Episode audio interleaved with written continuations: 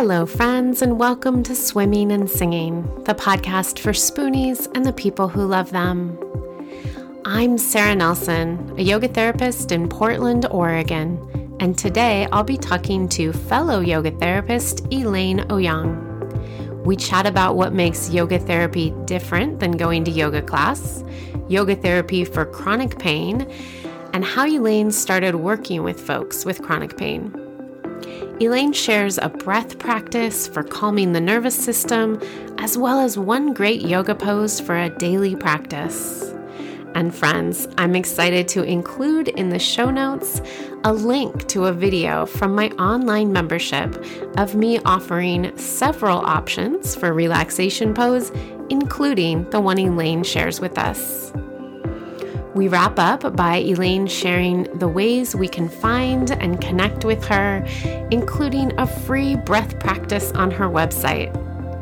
One exciting thing that we didn't get around to chatting about in the show is that Elaine has a summer yoga retreat in Seattle coming up in early August. Check her website to get more info on that. Just a reminder this podcast is for inspiration and information and does not replace medical care or advice. I am not a licensed healthcare professional or mental health therapist. Not all practices discussed on this podcast will be suitable or accessible for everybody. But I hope that you find something that resonates and can bring a bit more ease and joy into your life. Let's get to it. Elaine Oyang is a certified yoga therapist based in Seattle, Washington. Her work focuses on private and small group sessions for people who struggle with stress, anxiety, depletion, chronic pain, and feelings of not enoughness. Hello, Elaine, and welcome to Swimming and Singing. Elaine and I are both yoga therapists, and so I thought we might start off by chatting a bit about yoga therapy, what it is, and how it's different than a regular yoga class or yoga practice. Welcome. Thank you so much, Sarah, and thank you so much for having me. Yeah, um, I guess starting off with yoga and yoga therapy and how yoga therapy is different from yoga which is kind of weird for me because it's such a.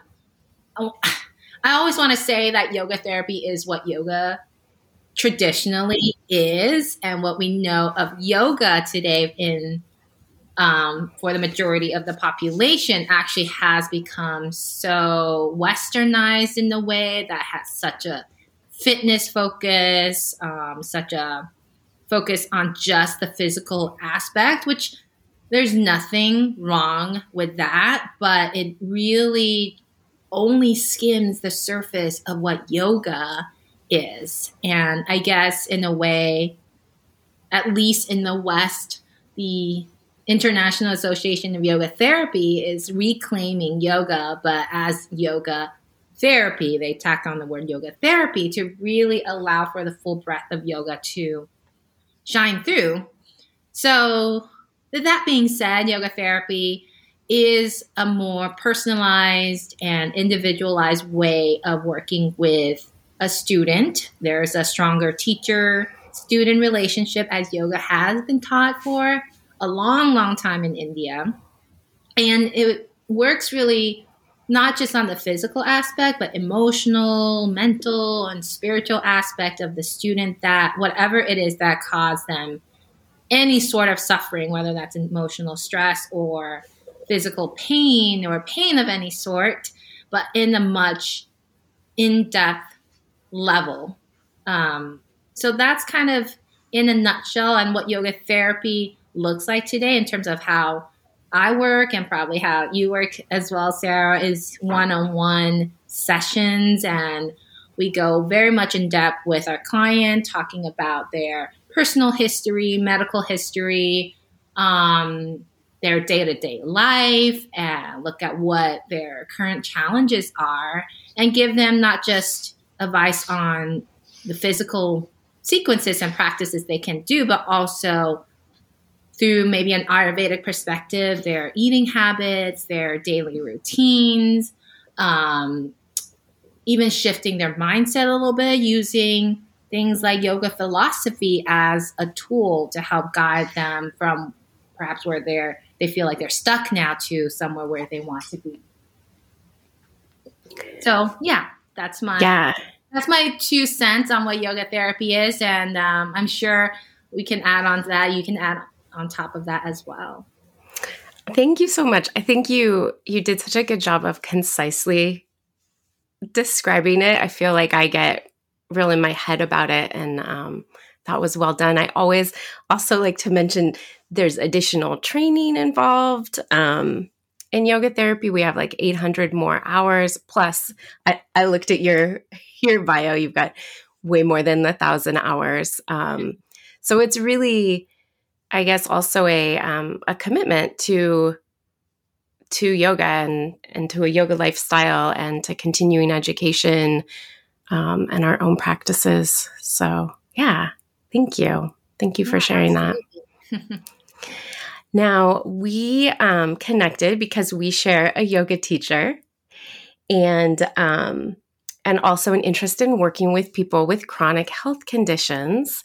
And Elaine has lots of great videos on YouTube um, and a social media presence, at least on Instagram, with different videos and stuff. And you um, specialize, would you say, in working with people with chronic pain? Yes, I have been specializing working with people with chronic pain for several years now, and I've had experience working with them from a clinical setting. I was teaching at an integrated pain clinic, um, and I would go in once a week and work with their uh, teach yoga to the patients there, and um, more in the past several years, it's more of a one on one work and small group sessions um, with just people in, in the city in San Francisco where I used to live. And um, since, of course, COVID, things have changed a little, and I've been seeing clients online um, for chronic pain.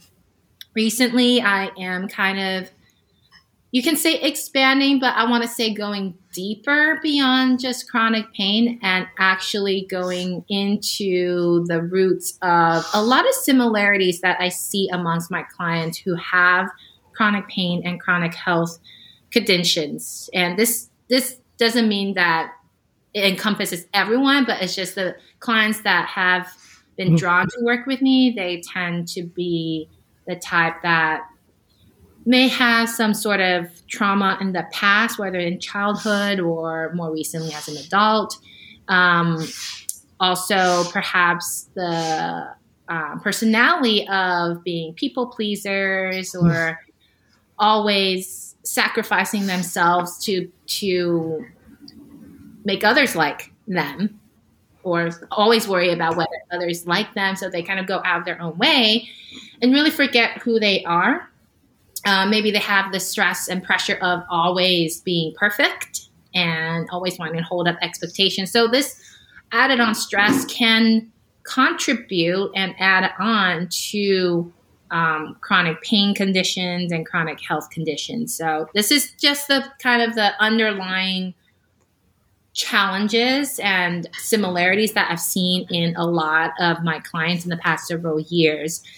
And so I want to bring that aspect in as well. And just like I said previously with yoga therapy, we're not just working on the physical layers of the person. We want to also see what their um, mental patterns, emotional patterns are, and that that can fuel or contribute to what they feel physically, what ma- is manifested physically so yeah, I'm kind of expanding a little bit, working with more women, mostly women. I mean, I'm not discriminating, but it's mostly women that I work with that are drawn to work with me that are around my age or like in the age where they're working, they have a career, but they just don't know how to take care of themselves and juggle having a family, having a career, and they still want to do everything perfectly and they're struggling with a health condition and they just they've never been taught how to take care of themselves and it's not in them and so they seek out professional help to guide them how to come back into that place of nourishment. Yeah yeah. Thank you elaine. Um when when you talk about pain um so that people understand is it is it you know low back pain is it migraines um what kind of pain are people coming to you with? Yeah, um, really any kind of pain. So I've definitely had several clients who have migraines. Um, I see a lot of people with lower back pain. It's very prevalent. I see people with really all over um, musculoskeletal pain like fibromyalgia, mm-hmm. Joint pain like rheumatoid arthritis, um, pain, pelvic floor pain, mm-hmm. um, neck and shoulder pain. So it, it it's such a broad range, and I, you know, they come and say, "I want to get rid of this pain," and they point at a specific location. And sure, at the forefront, we want to address that, but I'm always interested in what's underneath that. Like, what in their daily habit, what in their and how they're living and conducting their life could be contributing to this. So, as an example, um, someone who has migraines, I'm looking at yes, I'm looking at their diet, I'm looking at their lifestyle, all the all the um, common quote unquote culprits, but I'm also asking that okay, when if they come in and they say something's stressing them out that day, I'm asking about how they feel inside, how they're responding to it, and talking. I'm not acting as a counselor, but just understanding maybe the kind of internal pressure, internal dialogue that could be going on inside that could also contribute to the migraine. Because, um, yes, there's a part where, yes, there's external stress, but there's also these internal stresses that can add on to that. Um, so yeah, these are the kind of things I'm looking for. And yes, I'm doing like physical poses to help alleviate it, but also guiding them through in terms of how what how their mind is working to help with alleviating some of that internal stress. Mm-hmm. Mm-hmm. Nice. Thank you. Um, I, th- I feel like you've made it clear that yoga is not just a physical practice, but I also think that's still oftentimes what people think of when they think of yoga. And so, you know, I can imagine a person who has back pain just imagining, you know, that yoga is all about doing downward dogs and standing on your head and that sorts of things. So, um, how do you get the message maybe across to people across to people that that it's more than that. Um, and I guess what I'm really asking is, and I know from my own practice, you're not you're not necessarily doing downward dog, right? So what are some of the other things that people might do with their body that is yoga that they aren't seeing on the cover of magazines or on Instagram?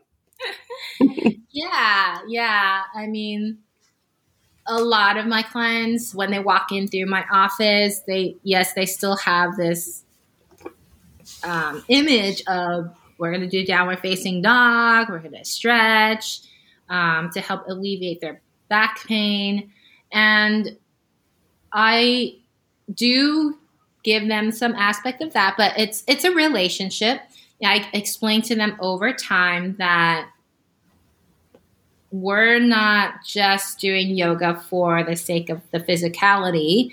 We're doing yoga to really address everything that can be causing lower back pain.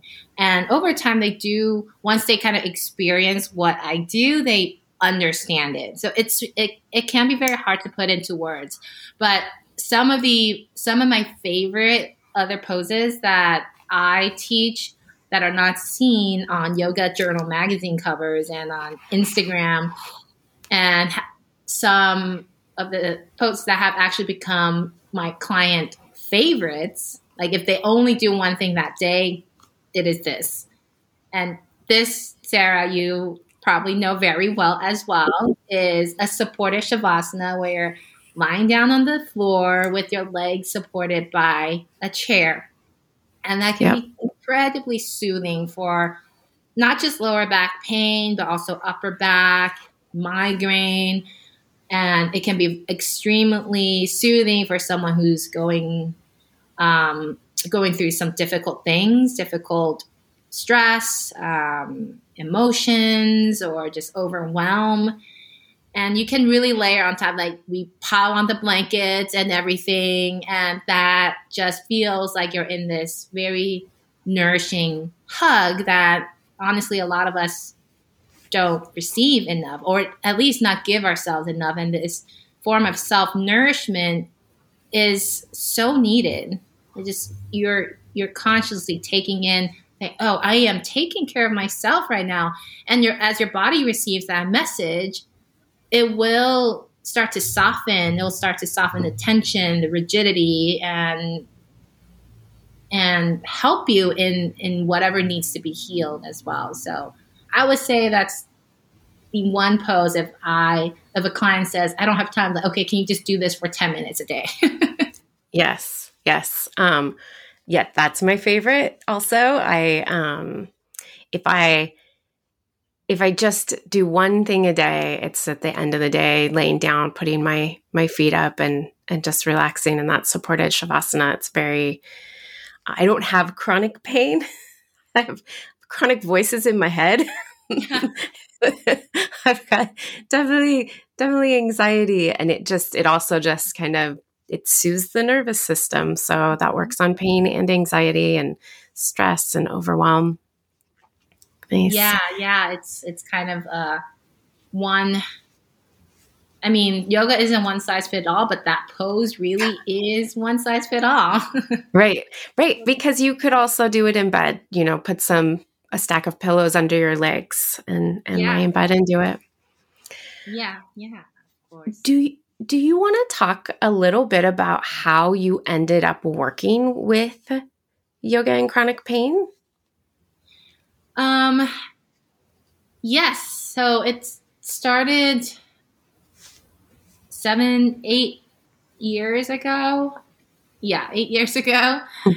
when I was invited to teach a weekly class at that integrated pain clinic I mentioned earlier. Mm-hmm at that time, I was teaching vinyasa classes and power yoga classes. um, but this physical therapist approached me after class and asked if I wanted to go teach once a week there. And I had no, I, I mean, I had no idea why she asked a vinyasa power yoga teacher. maybe, maybe she something just connected with her, and I'm glad she ah. did because that was when the first day when I walked into clinic, I realized yoga can bring so much more to so many more people that don't necessarily go to studios, people that you don't see going to yoga studios precisely because of their health conditions or maybe it, it's it is intimidating. I mean, if you especially now if you step into yoga studio today, everyone's like in their matching yoga outfit and um, their brand yoga mat. It's very. I mean, I feel I feel intimidated too. I walk in with my pajamas. You know. yes, they're warming up by doing handstands. Exactly. Yeah. and then things like, oh, you can rest in downward facing dog. Like, resting. Anyway, I, I'm going off tangent, but yeah, that was kind of the that that experience of working at a clinic was the the portal to opening my eyes how much more I can bring. And up until then, I mean, I was teaching vinyasa and power yoga, but I was not finding it like it fitted me. Like I wasn't feeling um, content. I was feeling like I want something more. I want to do more with yoga, but I couldn't quite come to voice what exactly it was until I started working at the pain clinic and I was like, okay, this is this is it. This is where I want to put my services and teach yoga to. And, you know, from there on, I started doing more training um, and started building my own private practice where I, I saw one on one clients. And yeah. Yeah. Yeah. I, I um similarly, I also taught at a pain clinic for a while here in Portland and had kind of a similar experience where I didn't realize that I could help people with pain with yoga. And it was really amazing to see the impact that yoga had uh, you know just within a very short 30 45 minutes. Um, yeah. yeah. Cool would you so this is an option would you like to share with us today a short two three four minute practice breath or visualization anything anything that you might want to share today I would love to. I would love to. And this is something this this is going to be a breathing practice, very simple and um, maybe some of your listeners also know about this practice or have practiced, but I just want to reinstate how incredibly powerful these simple practices can be because I think even today, even my clients today, they would think that they need to do something complex and complicated to help mm-hmm. with their um, challenges, but really it, it is the simple things that you just keep doing daily that makes the most impact. Just like the supported shavasana, you do it daily for just 10 minutes, 20 minutes, and you feel so different afterwards. The rest of your day just feels so different, or you just sleep so much better. So, the breathing practice I'm going to share today is called humming breath, or otherwise known as the bumblebee breath, or um, in Sanskrit, it's Bhramari. I'm going to do it slightly differently. Um, traditional ones, you have all your sense organs, your eyes, your nose, your ears all covered up, but we're just going to do it in a more relaxed way. And actually, you can couple this breathing practice with supported shavasana. So you can lie down and your legs kicked up on the chair and do this humming breath. What's so powerful about this humming breath is when you're humming, you are naturally extending your exhales, which help to lower the reactivity of your nervous system your the, the act of humming itself is a self-soothing technique. And you think of a child self-soothing, they kind of hum or they kind of rock themselves, they or they sing to themselves. So it's it's kind of a very primitive way of self-soothing. As you hum, you you also drown out what you earlier mentioned the chronic voices. in your head. So it's, yeah. it just works on so many, yeah. so many different levels. Yeah. So let's, um, I'll guide everyone in this. We'll just do about a minute or two. So what you do is you inhale as you would normally, and you hum on your exhales like so.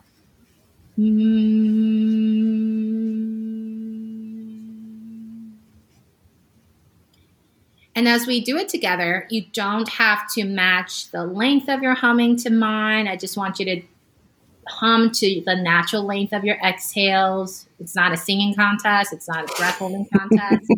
um, and you don't you don't have to match the pitch of your mm-hmm. humming to mine either. You can go higher or lower pitch, whatever feels most comfortable and natural to you. And we'll we'll just keep going. So you don't have to wait for me. Just keep humming at your own pace, and then I'll I'll signal to everyone when to wrap up.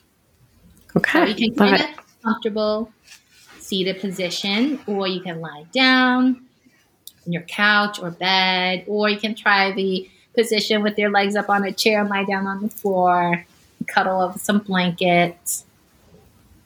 And we'll begin with just a few easy breaths in through the nose and out through the nose. Another easy breath in through the nose and out through the nose. And then the next exhale, you'll begin to hum in through the nose. Mm.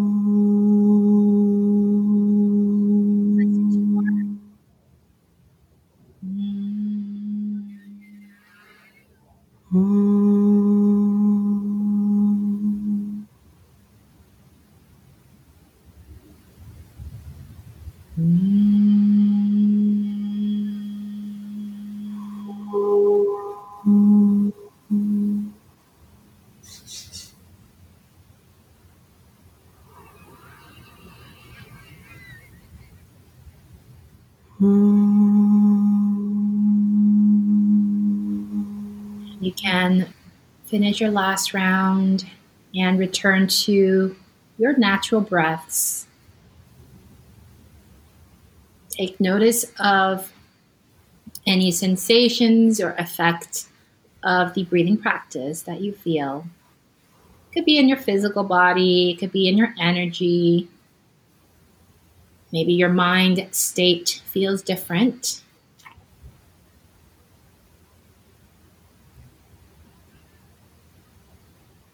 And just let whatever effects or changes and shifts that you feel to sink in for a couple more breaths.